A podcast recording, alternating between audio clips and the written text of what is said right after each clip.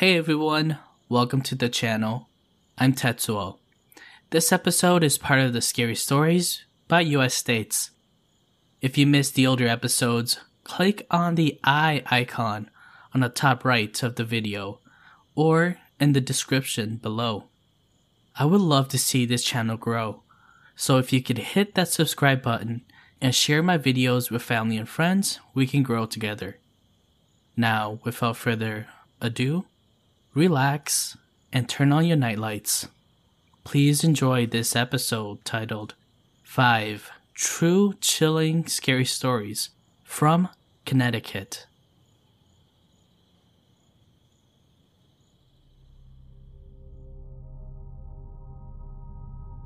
Story one. I too had an unusual experience. Dudleytown, Connecticut. I have not been there in twenty-five years and decided to show my sons where it was, as they don't believe that I have ever been there as a teenager. I swore I would never go back there again, but got talked into going there by my sons. Having not been there for that long, I figured nothing was gonna bother me. Boy, was I wrong.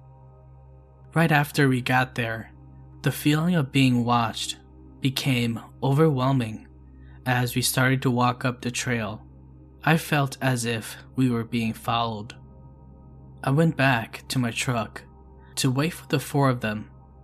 For the time that I was in my truck, there was a pair of red eyes staring out of the dark at my truck.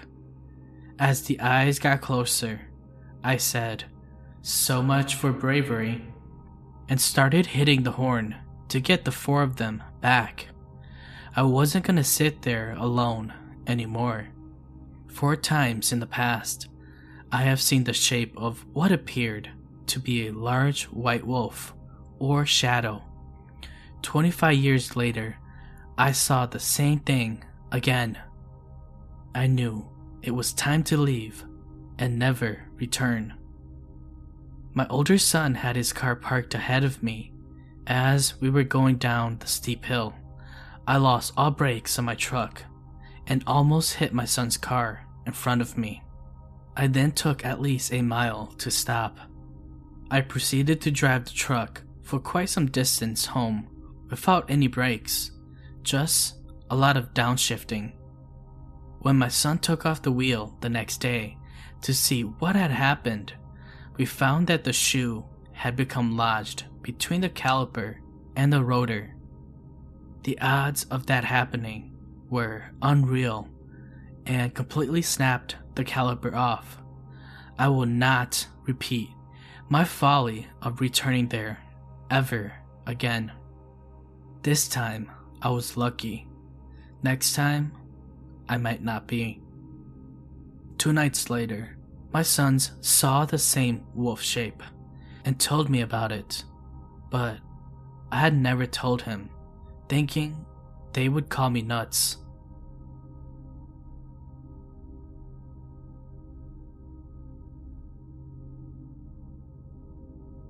Story two. My mother and I had moved into an old house across the First Church Cemetery in Old Wethersfield, Connecticut, the state's oldest town, settled in sixteen thirty-four. The house was sectioned into five apartments. We moved into the top apartment near the rear. We stayed in the apartment for a total of six days before moving back to our old house. The minute I stepped foot into the door, I felt uneasy. The landlord was very weird himself. When showing us the apartment, he kept asking me questions like, "You feel good here, don't you?" The house was built in sixteen ninety-two, I believe. The basement was very strange and creepy.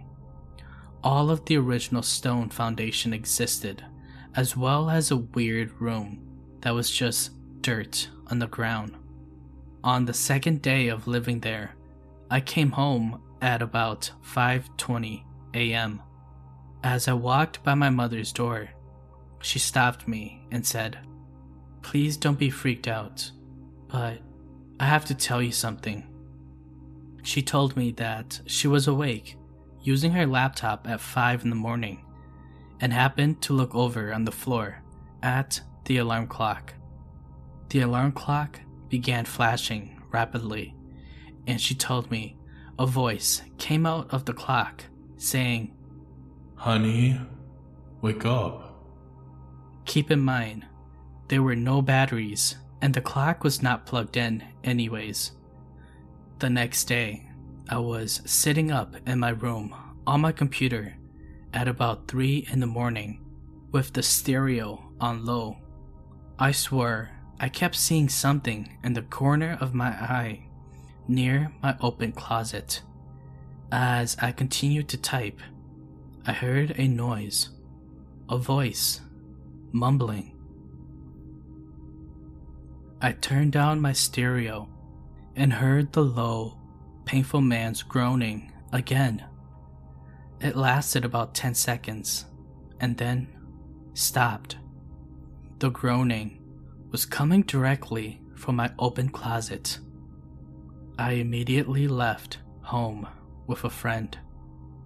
The next night, I returned home at about eleven thirty p m to see my mother at the top of the stairs with the apartment door open and on the phone crying.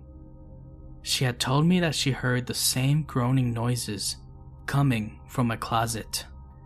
She also reported that it got very cold and the dog was barking at the closet. This lasted about ten minutes on and off, she said. I calmed her down a bit, and I sat down with her in the kitchen. Next, it got freezing cold. The computer was going nuts, flashing, and then we both heard a different groaning noise coming from the kitchen window this time. We left for the night, not wanting ever to go back. The next day, we ended up moving back to the apartment because my sister convinced my mother that nothing was wrong and that we were both crazy. Once again, I was not at the apartment for the whole day, since I was furious at my mom for wanting to go back. At about ten p m the next night, my friend got a voicemail on his cell phone from my mom, saying that she left the apartment for good to go to my sister's house. When I talked to her the next day, she told me that she and my niece were in the apartment alone.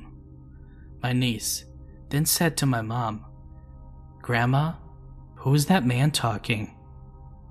The groaning was coming from the closet again.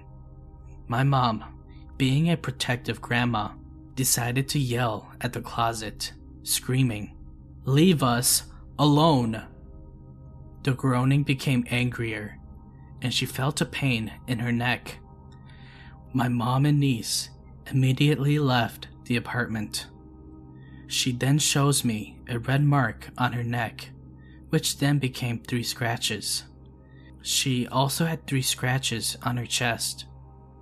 We left the house for good after six days of very strange and frightening occurrences.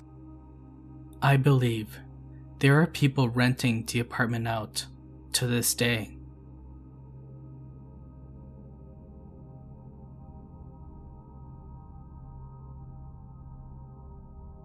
Story three. I grew up in a house that was almost one hundred fifty years old in a small factory town in Connecticut. My brothers and I used to hear voices in our basement and other sounds that would often scare us. My parents were threatened to punish us by putting us there when we misbehaved, which would always keep us in line. Living in the house, we experienced many odd occurrences, which had us convinced that we were cursed. The basement always had a strong, foreboding atmosphere which kept our family from going into the basement very often, and seldom did any of us venture there alone.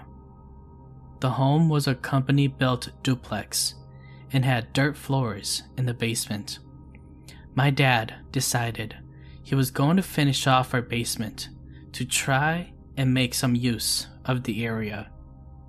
As we were moving dirt out of the basement, we hit something solid. It turned out to be a gravestone. We stopped digging.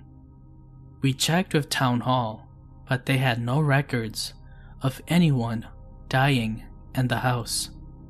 And we found out that when the house was constructed, they did not have any equipment to bury people in the winter, so families would often bury deceased loved ones in the basements and then move them as the ground thawed.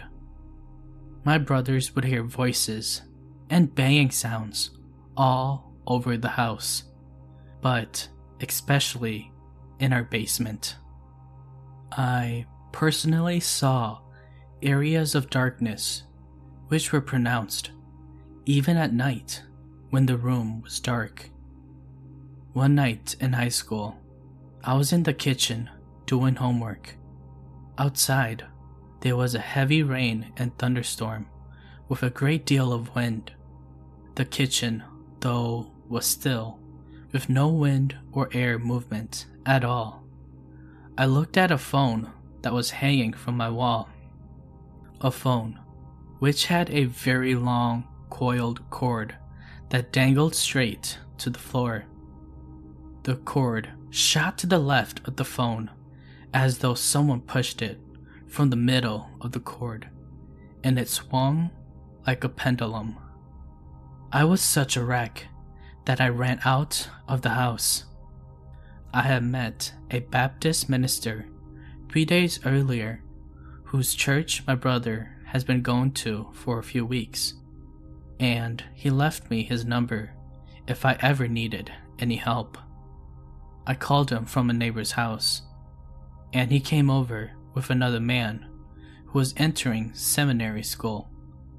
They witnessed sounds and odd pressures in the house, which caused us to all feel like we were in a box being watched from all sides at the same time. They started praying and read from the Bible, which made the sounds and voices of running up and down the steps in the basement just go crazy. The sounds stopped about an hour later, and I moved out shortly after. However, bad things still continued to happen in the house while I lived there. There were many things that had happened while I lived there growing up, which ended, at least for me, when I left. However, the house still has a terrible evil feel to it. You see, I went back to the house over the past two years since my aunt, who owned the house, passed unexpectedly in the house. Her boyfriend killed himself with a shotgun in the same room about six months ago. I will never go back there, and I still shudder when I have to drive by the property.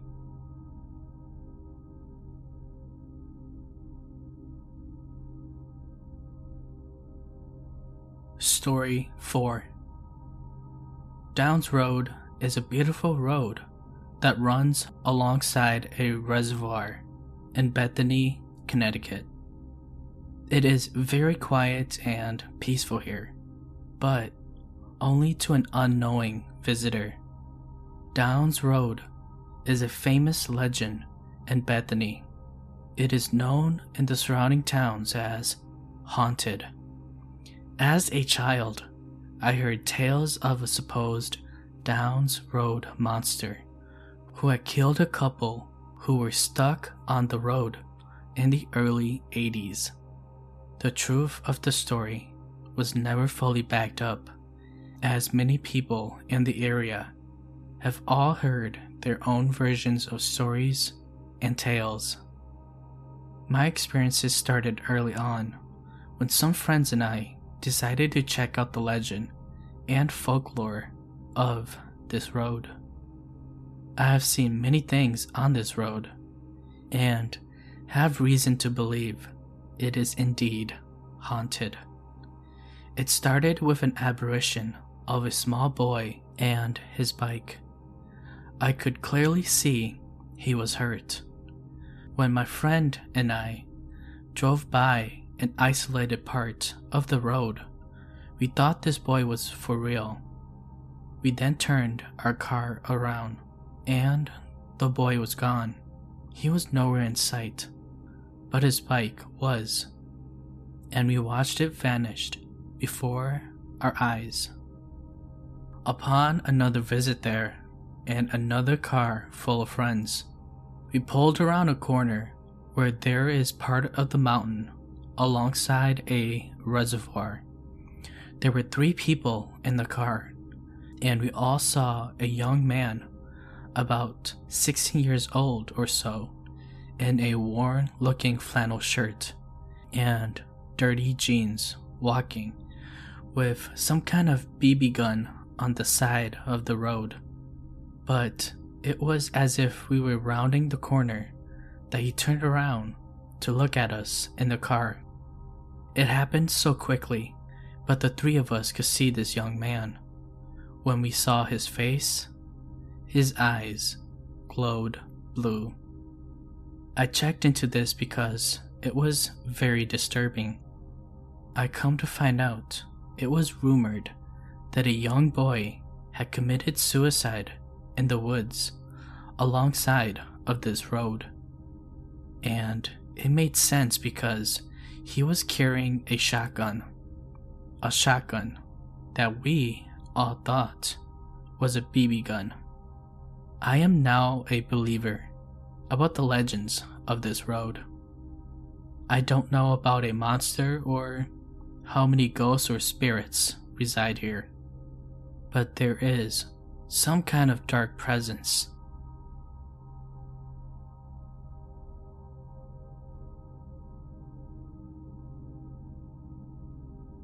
Story five.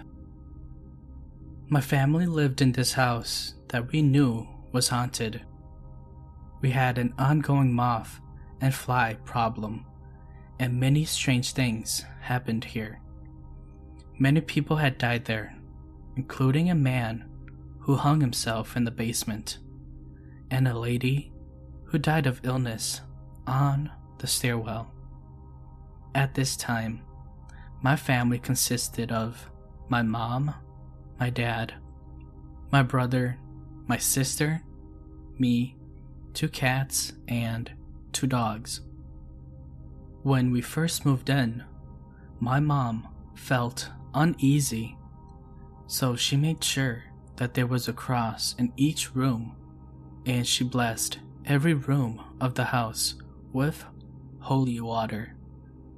The refrigerator in the house had its own cubby, but our fridge didn't quite fit in it quite right, so my dad crammed a piece of wood in the opening. One day, when my parents were talking about God and saints and religion, that piece of wood that was nearly impossible to get into the spot easily worked itself out of the hole and shot across the room at my mother. It would not fit back into the hole. Then one night, when my sister was just a baby, my mother was awakened by a lady at the foot of the bed, telling my mom to go check on my sister. So my mom, half asleep, went into my sister's room and saw that my sister had a blanket around her neck. The basement was probably the worst spot in the house. When you went down there and closed the door behind you, you would often get locked in there. You always felt as if you were being watched, and no one would go down there alone. When one of my cats went down there, he came up bald. When we took him to the vet, the vet said that my cat probably licked all the fur off, but there was no fur or fur balls in the house at all. Over the course of a Connecticut winter, a lot of snow accumulates. My father, who is a paramedic, would often wear his heavy snow boots to work, and they made a heavy stomping sound no matter how softly he walked. One snowy day, my mom and I, we were both addicted to Sega Genesis, and we were playing Sonic the Hedgehog game when we heard the door opened, and my dad's boots started chomping around the front door. Thinking that my dad came home to have lunch with us, as he often did, my mom and I raced out to the living room where the front door was, only to find that no one was there. There were no footprints in the newly fallen snow, no tire tracks from the ambulance he drove, and no snow on the rug near the door. My sister would never leave our room without turning the lights in the hallway, and she hated going to bed alone because she was always afraid of the man that she said stood outside of her bedroom door. In nineteen ninety-seven, we moved out of that house and moved into a new house in a different town. We have kept in touch with our old neighbors who lived next door to that house, and according to them, people never stay in that house for over a year, and they still have problems with the moth and flies. A retail company then demolished all the interior walls and redid the house, thinking it would get rid of whatever was there. But apparently, the same problems still exist in that house.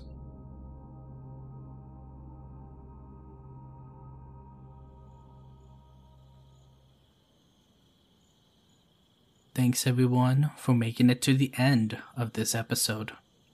If you haven't yet, check out the older ones. Until then, see you in the next episode.